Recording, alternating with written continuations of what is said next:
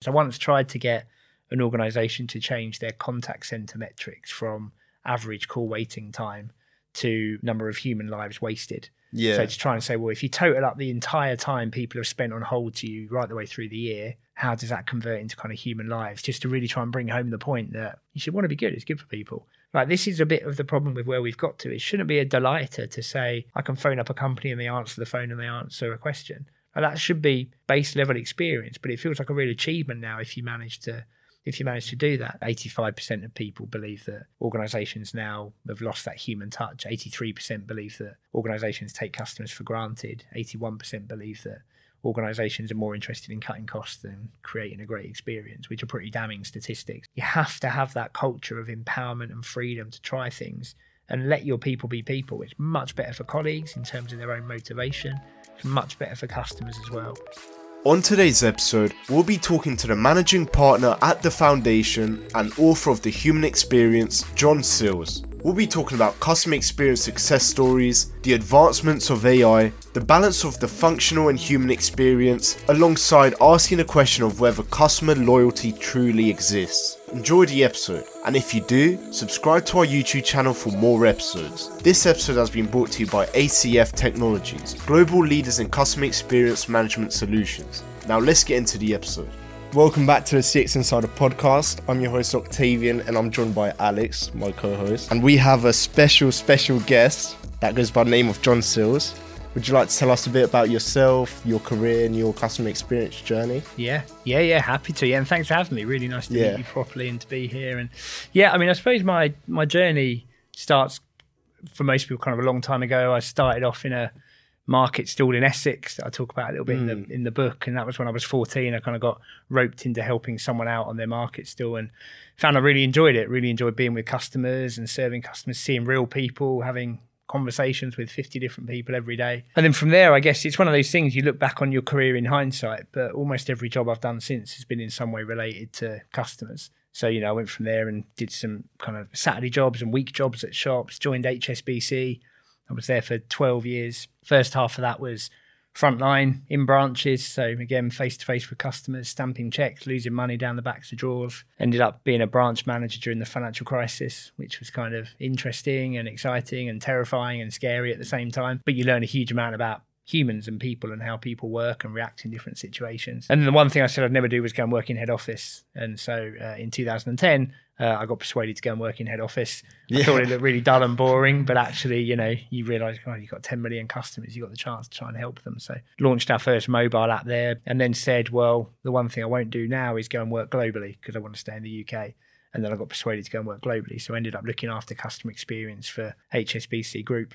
And then my final big decision that I got wrong was to say I'm never going to be a consultant. And in 2015, I decided I was going to go and be a customer experience consultant. And now I'm managing partner at the foundation and, and, and have been there for a while. So, you know, all the way through really in my career, I've either been frontline with customers, delivering the experience. I've been working in strategy and innovation teams, creating the experience. Um, and now I work with other businesses to help them improve the experience as well. And I think it's all because I just get really, really annoyed by bad customer experience. So I've just found a way to get paid to moan about bad customer experience and try and improve it really. So that's kind of my journey, I think, from from the start to now. I can tell that you hate bad customer experience from your Instagram, LinkedIn. It's just so yeah. I mean, I, I suppose I find the writing and the Instagram like just really cathartic mm. uh, because it's just so annoying. And I think what what really annoys me about it is this is people's lives and time, you know. And there's one thing about things going wrong by accident and that happens, but when you come across an organisation that doesn't care, you think well, you're having a real impact on people's lives. I once tried to get an organisation to change their contact centre metrics from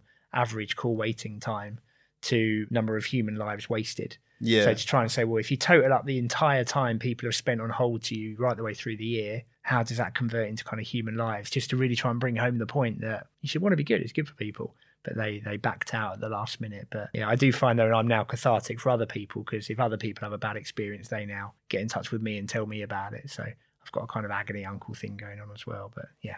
Can you tell us a bit about the work that you do with the foundation as Yeah. a partner?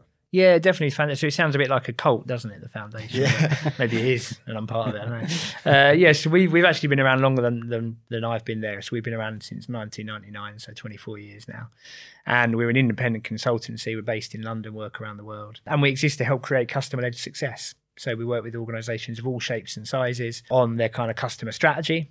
So, you know, what are they, how they're actually going to try and earn more customer decisions in their favor on their customer experience. So, how you're actually going to deliver that practically for customers, whether that's through the design of your journeys or through the training that you're delivering to your people. And then we work on culture as well. So, how do you actually, this is the biggest question, the biggest challenge. How do you set an organization up to do this systematically and repeatably in a way that's commercially successful? Because being customer led, it's really easy to say, but it's really hard to do. Um, most people in most organizations want to do the right thing for customers, but yet organizations don't end up working in that way. And so that's a big part of our job is working with those organizations and their leadership teams to kind of go, right, culturally, how do you get closer to customers? How do you stay customer led? How do you turn that into a commercial success?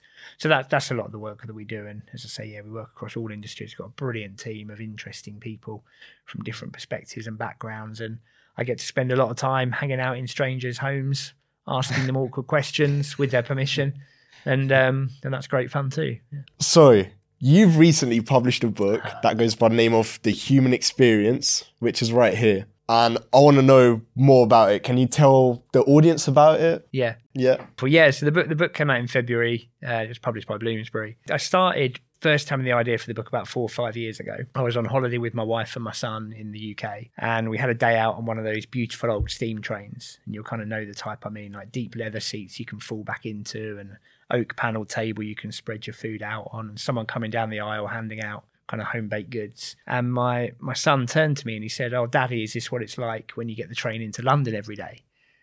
And so I kind of thought about it and laughed. And I was like, well, no, like emphatically, it's not yeah. like I'm lucky to get a stranger's sweaty armpit in a cold, wet panini or something.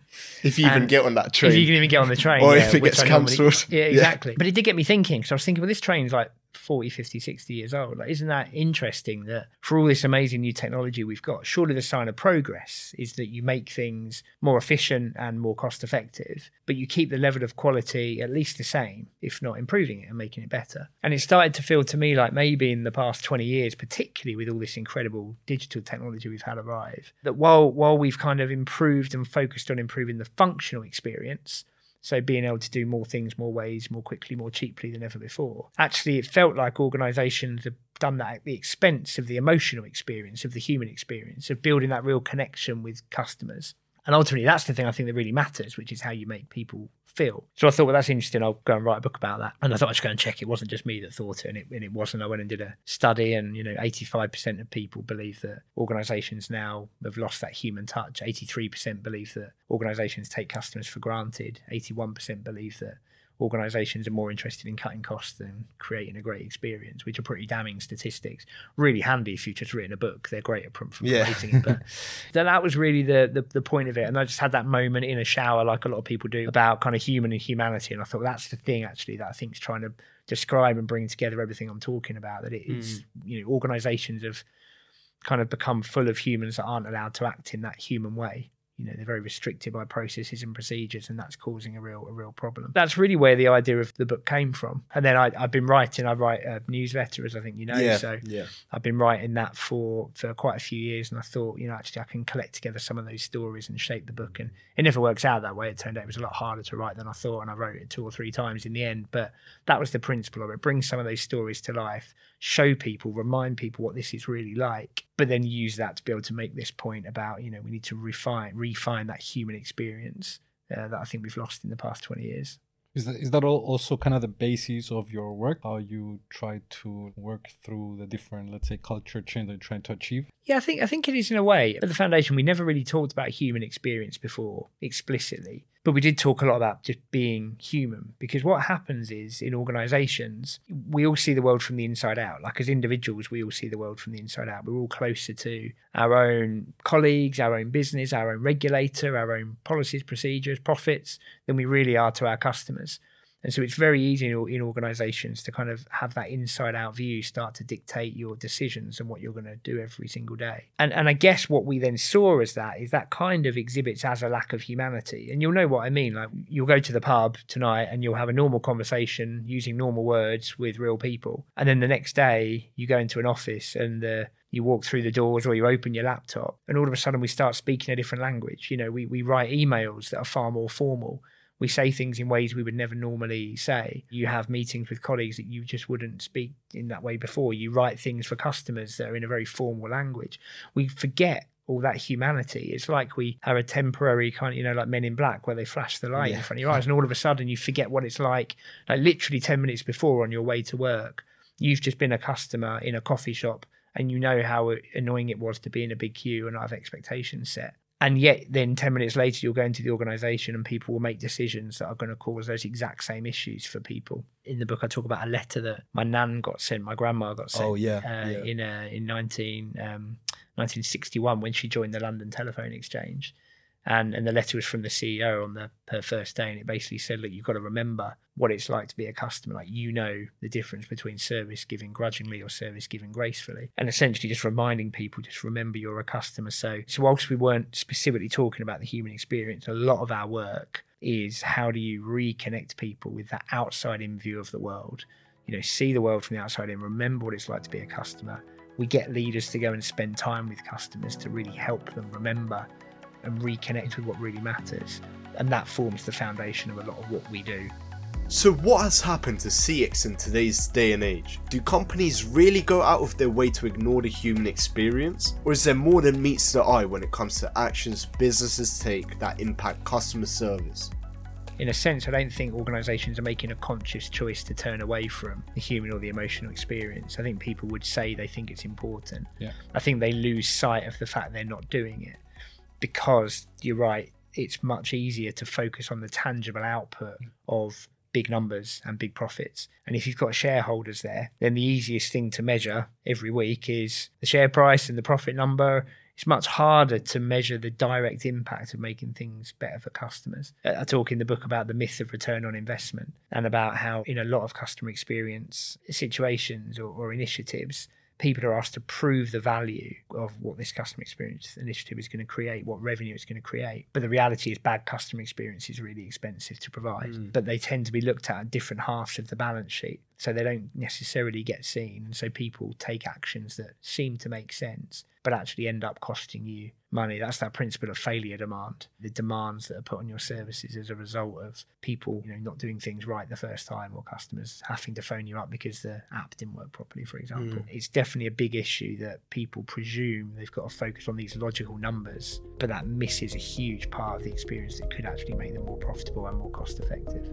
So we've discussed the myths of ROI, but let's dive further in, hearing a story from John's work with HSBC when I worked at the, the global team in HSBC, one mm-hmm. of the mm-hmm. things we did was a global complaints review. So we wanted to look at working across 20 different countries, 20 different markets. We wanted to look across how each of those markets dealt with complaints. And all of the markets had a measure for how quickly you acknowledge the complaint. And all of the markets had a measure for how quickly you respond to the complaint, mm. which makes logical sense to your point about that, it makes logical sense, and that's what the regulator was asking. And so the bank were about to spend quite a lot of money on like a whole transformation of how we were going to do complaints to make it quicker to respond to complaints. And again, yeah. makes logical sense. But when you went to speak to customers and you found out what really mattered to them, most customers said, well, actually, within reason, I don't mind how long it takes to resolve the complaint, as long as you've kept me up to date and I feel like when you respond, you've looked into it properly. But none of our markets had a measure for how often you keep the customer up to date how often you set their expectations. And actually, what we found was rather than trying to reduce it down and kind of get the complaints resolved more quickly, all that was doing was creating more repeat complaints. So we found that across the markets, on average, we had a 34% reopen rate for complaints. So we were acknowledging them really quickly, we were answering them really quickly, and then a third of customers were saying, Well, I'm not happy about that. Mm-hmm. And then they just come back again. But those would be recognized on a different list. So no one ever connected those together. That just looked like more complaints coming through. And what you realized is rather than spending all that money trying to make the complaint process quicker, all you needed to do was just say to people, right, every couple of days, just give your customer a call or an email, just tell them you're still on it, and take longer. Take a week longer if you want to look into it rather than doing it quicker. It'll cost us less, it'll be more cost efficient, but crucially, you'll have less reopened complaints because customers will be more satisfied and customers will believe that you've looked into it properly as well. So we ended up scrapping that program, saving a whole load of money on that, making things a bit slower. Customer satisfaction went up, complaint reopens went down, but it just took that kind of different way of looking at it that wasn't just looking at the pure numbers, which, yeah, logically, functionally makes sense. But when you look at it from a customer's perspective, you can find all of these little things you can do that can improve the experience and be better for you commercially as well. It's weird how much you don't know your customer once you actually get to listen to what they think, right? Yeah, yeah, yeah. well, it's so easy to, you know, there's this great saying, isn't there, about treat the customer how you want to be treated.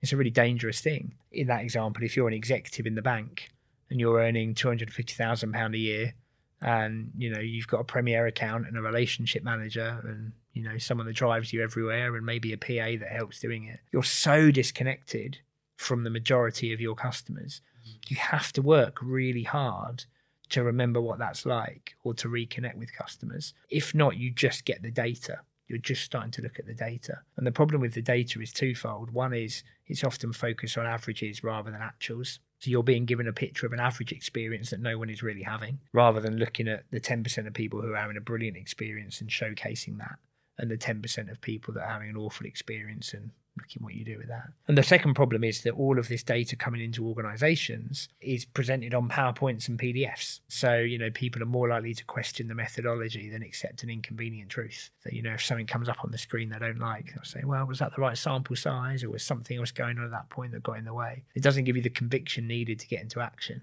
that only comes from real visceral connection with real people. That's what helps to re-engage you and connect you. That's how you stay outside in, and that's how you understand and unpick. I mean, I've got hundreds of stories of things we've done at the foundation where we found out those kind of things where you thought one thing and customers, when you went to spend time and you realised there was a completely different option you could take. And nearly all of those examples were more cost effective for the organisation but it was just because yeah leaders disengage and disconnect from what really matters to people. So within your book you mentioned loyalty and feedback as myths within the customer experience realm. Yeah. Uh, can you tell us what you mean about that? Yeah. Yeah yeah definitely. So both those so, so the myth of customer feedback we, we're kind of in this world where we've never had more customer experience and customer survey data coming into organizations than we have right now. And again that kind of makes sense. You want to know what happens to your customers you go and ask them a question about it. But the problem is nearly all of that data coming into organizations is at the thin end of the wedge. So if you imagine your customer's life as this kind of wedge shape, then on one end you've got their real world and their real life, their hopes, dreams, ambitions, the things that really matter to them, the challenges they've got, the things that get in the way, the services they use to help, and then right at the thin end of the wedge is you and your organization, you know, the things that your, your role in their lives. But nearly all of these questionnaires and surveys are at the thin end of the wedge. What do you think about us? What do you think about our product? What do you think about our service? Would you recommend us? So this deluge of data is all very inside out. It's all about the business. It's not about the customer. And the problem is, and the reason it's a myth and the reason it's a dangerous myth is that having all this data, it convinces leaders that they're close to what matters to customers. Whereas in truth, they're only close to customers' opinions of their business it's a very subtle but very significant difference whether you really understand your customers and can work out how to be useful to them, or whether you just understand what they think about you. And even then, it's only the people that could be bothered to reply. That data coming in stops leaders going to really connect with customers because they believe they are connected because every week they get thousand surveys coming in. so it convinces them they are close, but they're really not, and it gets in the way of doing it. So that's why it's a myth, because that myth of feedback suggests that as you increase your volume of surveys, you're understanding your customers more. And it's simply not the case. It creates an illusion that you are, and actually you're not. That was the first of the myths. The, the second of the myths is the myth of customer loyalty, and this is the one I've had the most pushback on since the book came out in February. Mm. Um, which makes it sound like hundreds of emails. It's not. It's like three emails. One was from my sister because she didn't understand it, you know. Um, but I don't. I don't believe customer loyalty exists as a concept really. Where I live, we've got a local taxi firm called Nils, and they're great. They're local taxi firm, loads of cars, low prices, but you could never pay by card. You could only pay by cash. And you never knew where the car was. It was always just around the corner. You know, whenever it was late, mm. it was always just around the corner. So then this service called Uber appeared. You might have heard of it. And all of a sudden, there was this service that arrived, loads of cars, low prices. I could pay by card, and I knew where the car was because it was on the map. And that was more useful to me than Nils. So this service I'd been using for years. Overnight, I just stopped using it and I started using Uber instead. The only problem with Uber is you couldn't pre-book. So you still had to be on demand. And that was a bit unsettling if you live a little bit out of London. About a year later, Nils bought out their own app. So my local taxi company bought out its own app, and now I had a service that was local, loads of cars, low prices. I could pay by card, I knew where the car was, and I could pre-book. So overnight, I stopped using Uber and I started using Nils again. Now it might be that I'm just not a very loyal person, but for me, what we're talking about is usefulness. Like as an organisation, and you'll you'll know this anyway because it's you know we all know it inherently. Organisations, you need to stay more useful to your customers than the competitors or the alternatives. And if you do, your customers will stay with you. And if you don't, your customers will go elsewhere. It's kind of that simple. There's no inherent loyalty within that. Now, where you do get loyalty is in friends, family, communities. So, you know, some of the football clubs, for example, that have gone into administration recently, mm. you'll often see the whole community come out to support them. They'll help clean the stadiums, they'll help raise money, whether they like football or not. And even when, you know, we're trying to raise all this money for the football clubs, you don't see that outside Woolworths and BHS and some of these shops from Debenhams when they're going because they've just stopped becoming useful. Now there is there is a version of usefulness which is about psychological usefulness. So you know what that brand says about you. So that's where, like in an Apple or a Tesla example, you might be prepared to pay more for a product that's not necessarily better than something that's half the price, because that brand represents something about who you are to the outside world. And so there's an element of psychological usefulness in there. But even that is not loyalty, because even that, if you look at, I don't know, say Tesla, for example, say for example the owner of tesla went and did something silly like buying a social media company and then set about systematically destroying it and showing the world he was a horrible person and a terrible manager that might suddenly make tesla seem a little bit less cool than it was six months ago. And actually their share price from the point musk said he was going to take over twitter uh, has kind of plummeted. There's a, partly as a result of that as well. So it's a, it's a kind of a long answer to your question, but the principle is that that loyalty doesn't really exist, but that leaders in organisations use loyalty as a shorthand to talk about usefulness. And that's maybe okay, but the reason it's dangerous is because if leaders believe that their customers are loyal, then they stop trying to impress them. They focus on acquisition and onboarding, bringing customers in at the start, and then they take them for granted and just kind of presume they're going to stay and then of course they don't stay and they go. And again, that's bad financially because you're focusing all this money, like banks do it all the time. We'll pay you £250 to come and join us. They don't put in any effort at all to then creating a great service to help keep the customers longer term. So it's just going out the other side. Two of the, the three myths that I talk about, and I think that they're, the, the reason they matter is because they really change the behavior of leaders and organizations and then drive decisions they're making away from what would be a much better decision for customers in the business. You should never settle in a way with your customers. Never, never settle, never take it. Yeah, you should. You know, I can't remember who, who said it, but you, but you got to re-win your customer every single day. Guy Singh Watson, who's the founder of Riverford, one of the people I study in the hmm. book, mm. he talks about this and he, he says, you know, I, I mean, he, he, swears a lot, so he's actually he's brilliant to interview, but then very hard to write down what he said because he can't write a lot of it down. He said, you know, he, he, he was just exasperated. He said, I can't understand if leaders in businesses aren't spending at least a day a week with their customers, what on earth are they doing that's more important? And, and when he says it in such a simple terms, you think, well, he's right. Of course he's right. But yet when, you know, I work with organizations and you say to the leaders, right, we're going to get you to go meet customers. He's like, okay, let me see when I can fit that in my diary. Maybe in three weeks' time for an hour because I've got all these other internal meetings taking priority. And it's a real indication of how businesses work. Because, of course, if your business depends on customers making decisions in your favor, then of course you have to spend time with them. Surely you have to spend time with them. So, so yeah, it, it's it's a real, a real example of that, really, of seeing how if you're not close to your customers, you just take them for granted.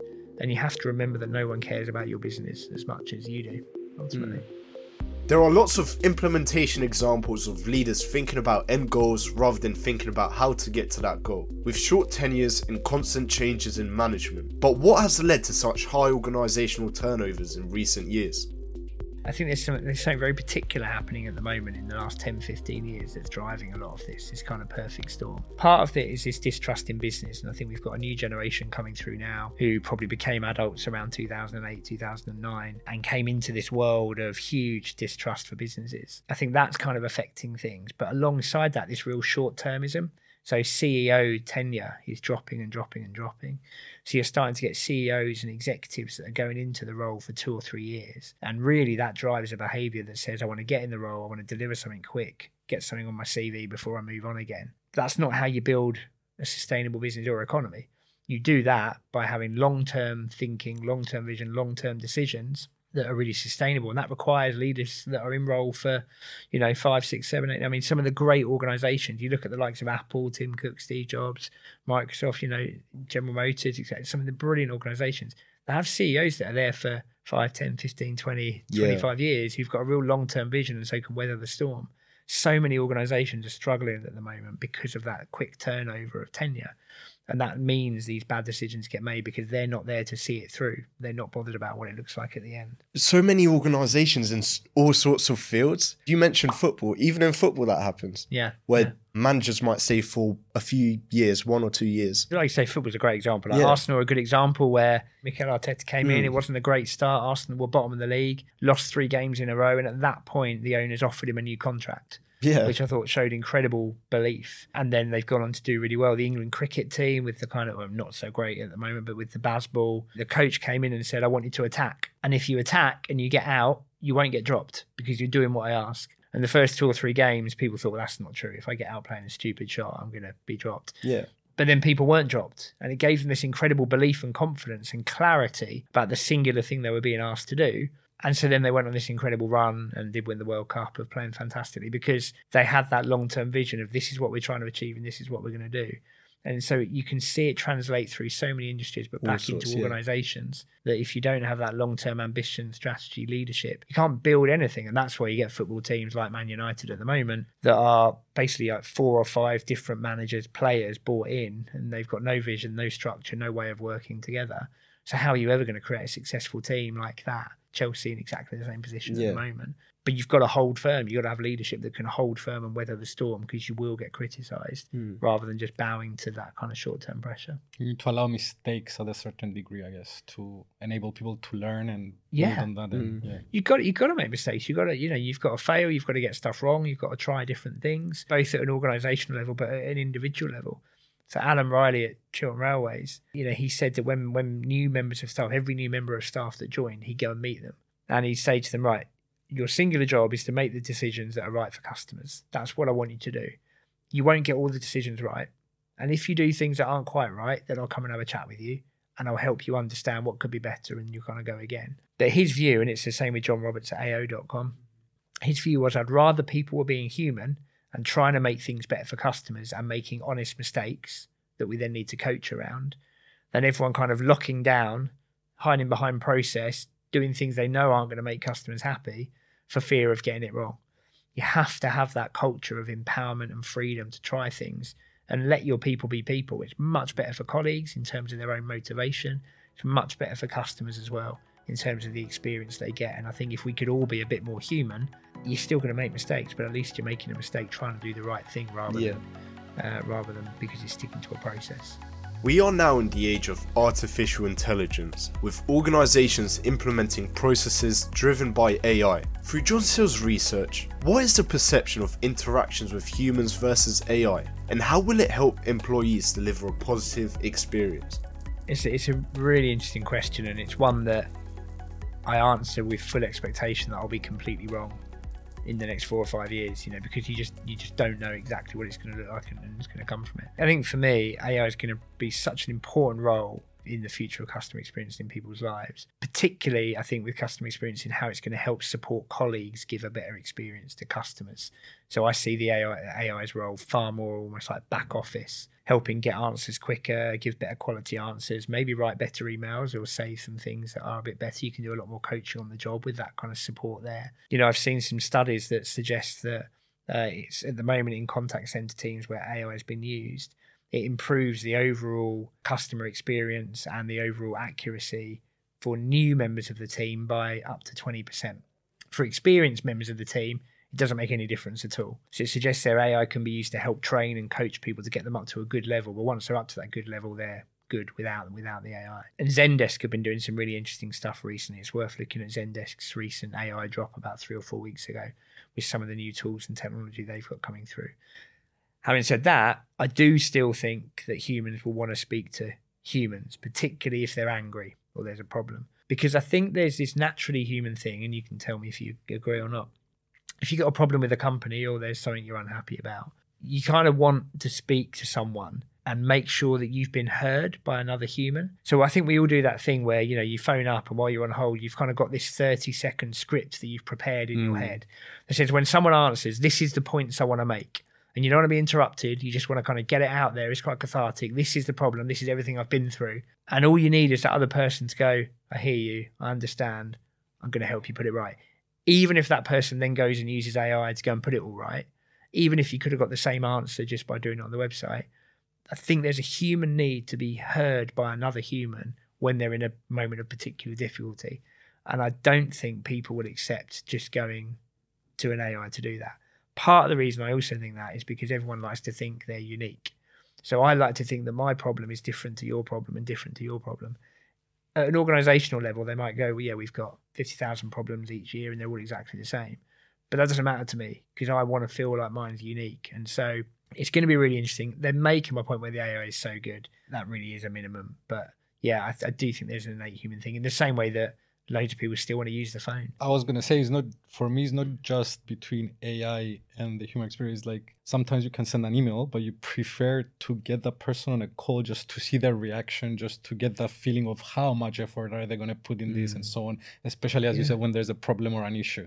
I completely agree. Some great data by BT the last few weeks in the BT Autonomous Customer Report, it's called. And it showed that 70% of customers still prefer to use the phone, but it's the channel that they're currently least satisfied by because organisations are trying to pump money into all the, in all the others. And it, and you know, so try told a story. I wrote a story about it a couple of weeks ago when I was um, my mum was ill a couple of years ago, and I had to very quickly find out whether or not I could drive her car.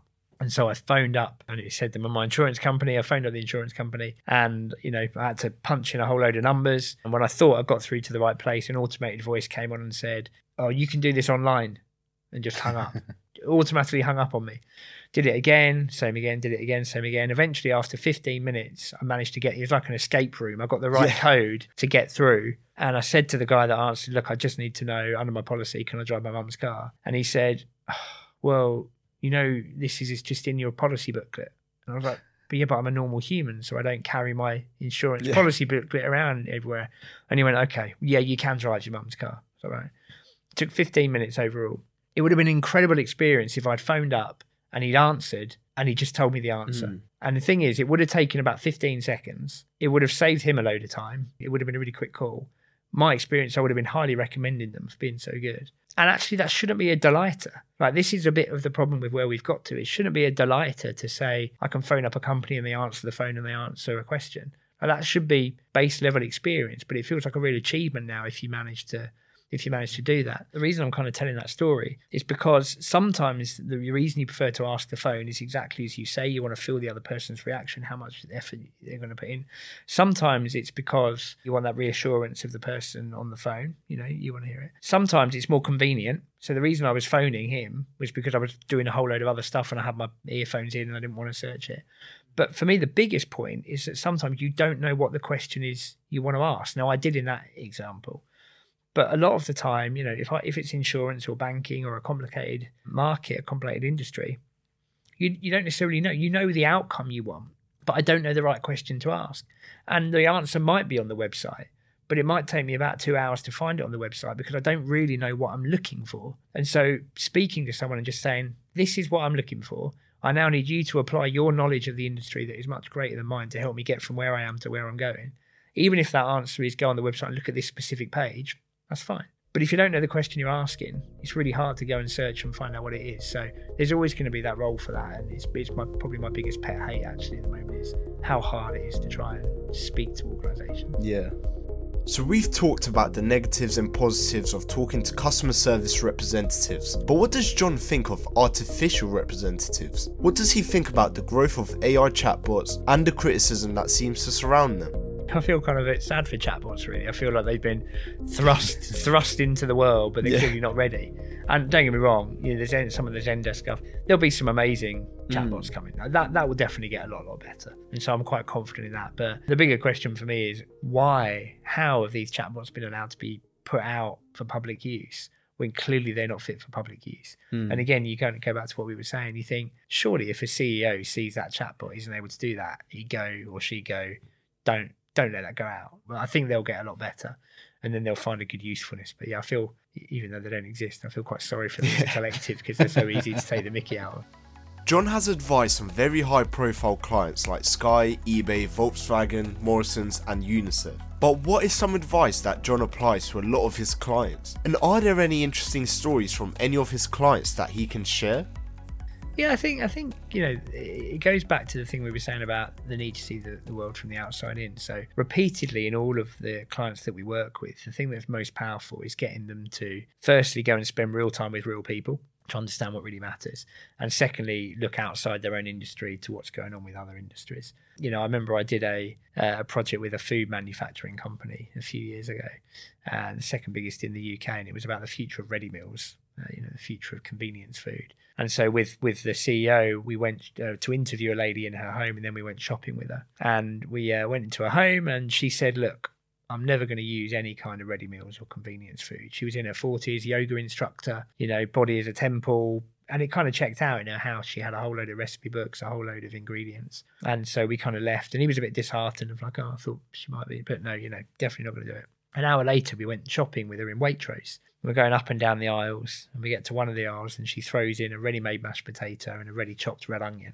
And you kind of, oh, that's interesting because that's not quite what she said, but thought, you know, should we ask her? And we said, what's that about? And she went, oh, well, I haven't got time to peel and chop vegetables. Like, that's ridiculous. I'm a busy person. And she looked at us like we were crazy for thinking that didn't match up with what she said before. Anyway, so we carry on and we get to the the end of the supermarket where all the good stuff is, you know, all the chocolate and the wine. And again, we think, well, we're going to fly past here because, you know, body is a temple. But no, no, she swept in a whole load of chocolate, a whole load of Prosecco, white wine. It was like Supermarket Sweep, you know, everything going in there. And we said, well, how does that match up with, you know, your healthy lifestyle? And she said, oh, that's girls' night on a Friday night. That doesn't count. And it was so interesting and interesting for that CEO because what you realized is that's why you have to observe people and you have to see people because people lie. They don't intentionally lie, but we all tell each other a version of ourselves that we want to be true. You know, we all tell each other the good course, stuff. yeah. We don't tell Mm. everyone else the vices because we don't even want to admit we have some of those vices. Not even to ourselves sometimes. Yeah, we always lie to ourselves constantly. And sometimes that's useful and sometimes it's not, you know. And so what we see time and time again is when you get to those customers, you find these things. Again, we worked with one of the big energy companies, gas companies, when uh, back in 2018, and they had a big focus on smart meter adoption. So the regulator had said every customer's got to have a smart meter in by the end of 2020. And they'd spent, they'd done over 50 research reports. They'd spent so much money effectively trying to bribe people to take smart meters. So we will give you free energy, we'll give you vouchers, this, that. Nothing worked. We went and spoke to customers. It's really obvious. When I spoke to customers, and they said, You don't have to pay me. I'm quite happy to have a smart meter. Sounds like good new technology. More than happy to do that. But if you've got to come and install it for four hours and you can only come and install it between nine and five Monday to Friday, then I'm not going to take it because I'm not going to be at home. And if I am going to be at home, you've got to switch my energy off for four hours while I'm doing it.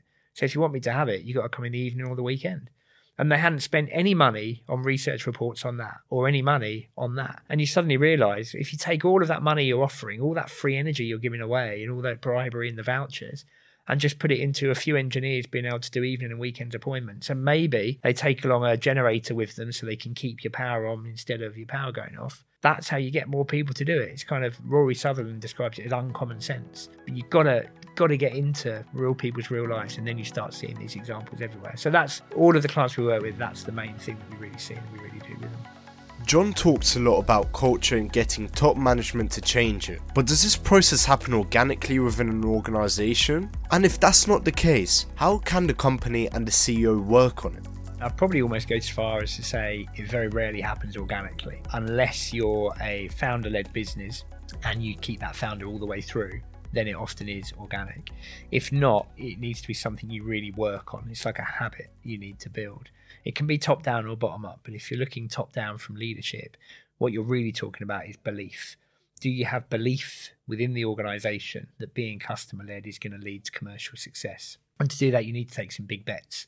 So if you look at the story of EasyJet between 2010 and 2017, Carolyn McCall went in as CEO and they were in a pretty bad place in 2010. And so she believed strongly that putting the customer at the heart of your business helps you be commercially successful. And so she looked at the top 10 pain points for customers. And the number one was uh, not having allocated seating. So if you remember, it used to be on EasyJet that you didn't get a seat and you turn up and everyone would just like fight onto the plane and you try and get the best seat that you could. Customers hated it. But the belief in the organization was you can only turn the plane around quick enough and get it back up in the sky if you just let everyone bundle on because otherwise, if it takes more than 25 minutes, you start to be unprofitable. So Carolyn, you know, went to look at other industries, went to look at Formula One, and the fact that they change all the tyres at the same time. And so they thought, well, what if we board from both ends rather than just boarding through one? And what if we board from both ends? That should, maybe not quite, but nearly half the time it takes to, to board the seat. And everyone said, well, we can't do that because we're not allowed to board on the tarmac. So they decided to set themselves an objective of finding a way to board to get customers on the plane and turn around the plane in 25 minutes and get it back in the air by boarding from both ends. And that started by pushing the airports to let them board on the tarmac because they don't own the tarmac, EasyJet. So they got agreement from Gatwick, right? You can board from both ends. And they chose one route and it was up, I think, to Glasgow and back to Gatwick again. And they practiced and practiced and practiced. And it took 18 months and everyone was really skeptical. And eventually they did it. They managed to do one flight, one route within 25 minutes, board from both ends, everyone on the plane with allocated seating and they turned it around in 25 minutes. And this was this huge catalyst within EasyJet, this huge moment of belief where they realized they could do really good things for customers and it was commercially successful. So they did the next one, which was business loyalty schemes. They did another one, another one, another one. And over that seven year period, they just had repeating moments of belief that built belief in the leadership team, built belief in the organization, ended up doubling their profits, tripling their share price as a result of putting the customer at the heart. Carolyn left in 2017. Some of that belief went with her and then they started tipping back down the other side again. And that's why it's such a precious thing that you really need to keep nurturing and keep working at. Because really, you are talking about at an organizational level belief that it's the right thing to do, and you have to keep proving that to people. Because the outside pressures of finance and money are so much more obvious and tangible, and so can easily be chipped away. And again, that's what happened with Tesco uh, at the end of their big run as well. So yeah, belief is the big thing you need in organizations. And you said you can do it bottom up, if you like. Yeah. What's the role of the management in that case? Yeah, bottom up is about making sure you've got a systematic way of delivering your customer experience. So top down, you're talking about culture and belief, but bottom up is saying, well, do you have a clear vision of what the experience is that you're trying to create? Job number one. Do you actually know it? Not an NPS number. Do you have a vision for what you're trying to create? Then how do you prioritize effectively? How do you design and how do you assess the experiences you've got at the moment? how do you measure and how do you measure that links into the vision you're trying to create not a random nps number again you know and how do you do that in a way that helps you stay connected to customers so if you put that system in place you can end up creating a great experience in a customer-led uh, organization through the ways of working and the things you're doing. And again that needs to be nurtured too. You need a bit of both. The best organizations customer pioneers have both. But in the absence of leadership you can build the system the challenge is do you have the permission to build the system without the leadership support? So focusing on the touch points and how those work and making them more That's right. efficient. So you help out with the Young Enterprise charity. Can you tell us more about the work you do with them? Yeah, Young Enterprise, brilliant charity that I've known since I was about 14 years of age. Lots of people that are listening will know them. So they work with uh, secondary schools, and they run programs in secondary schools for sixth formers to build and create their own business. So the point of the charity is to kind of foster entrepreneurial mindsets, enterprising mindsets, you know, entrepreneurial thinking you don't necessarily get in other parts of your school life. So lots of people when they're 16, 17 take part in the program. It's a big nationwide competition. They get given a tiny bit of money to start with, and then they're told, right, go off, build your own business. You got nine months, off you go. And you get some incredible businesses built as a result of it and some incredible experiences as well. So I've been involved in a number of ways. Did the program myself at school. Uh, HSBC were one of the big sponsors. So when I was there, I helped out at a kind of area and regional level uh, in terms of being a, a business support, uh, they're called. So people that go in and advise the students doing the businesses um, and then help kind of do some of the judging. And now we as the foundation work with their leadership team, both in terms of helping them develop as a leadership team, but also helping give them content, I suppose, that they can use to share with the teams of how you build a really good customer led business. So I love it. It's so energizing. It's the best part of my year every year when I get to go to the finals and you see the businesses these 16 and 17 year olds have created. Real energy, real excitement. And yeah, they're a really brilliant, really brilliant charity to be involved in.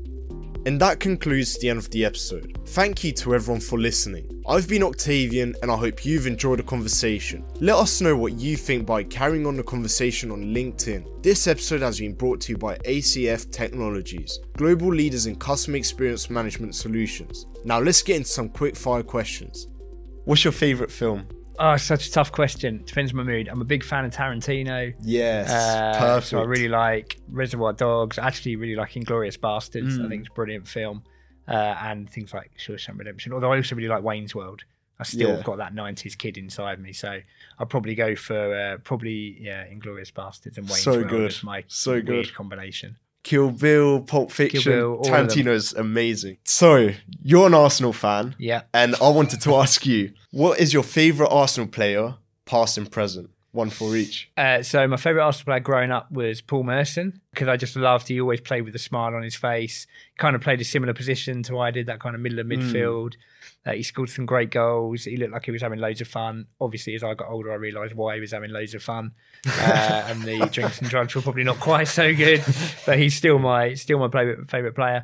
Uh, and my current favourite player. That's a great question. I mean, it's I think it's got to be Saka. Yeah, I think for a similar reason, you know, lovely kid, plays with a smile on his face again, looks like he's enjoying himself. You know, he's such a humble kid as well. There's that clip of him going to ask Beckham for a signature Mm. and Beckham saying, I should we get yours. So he's a he's a we, we call him our star boy at Arsenal. So I think probably him at the moment. Yeah, I think. he deserves that title. You know, Yeah. you could tell he's going to be loyal with Arsenal. You could tell Wow, he's I'm there not- to stay. I I never hope. say it, but I, I hope. hope. so. Yeah. Yeah.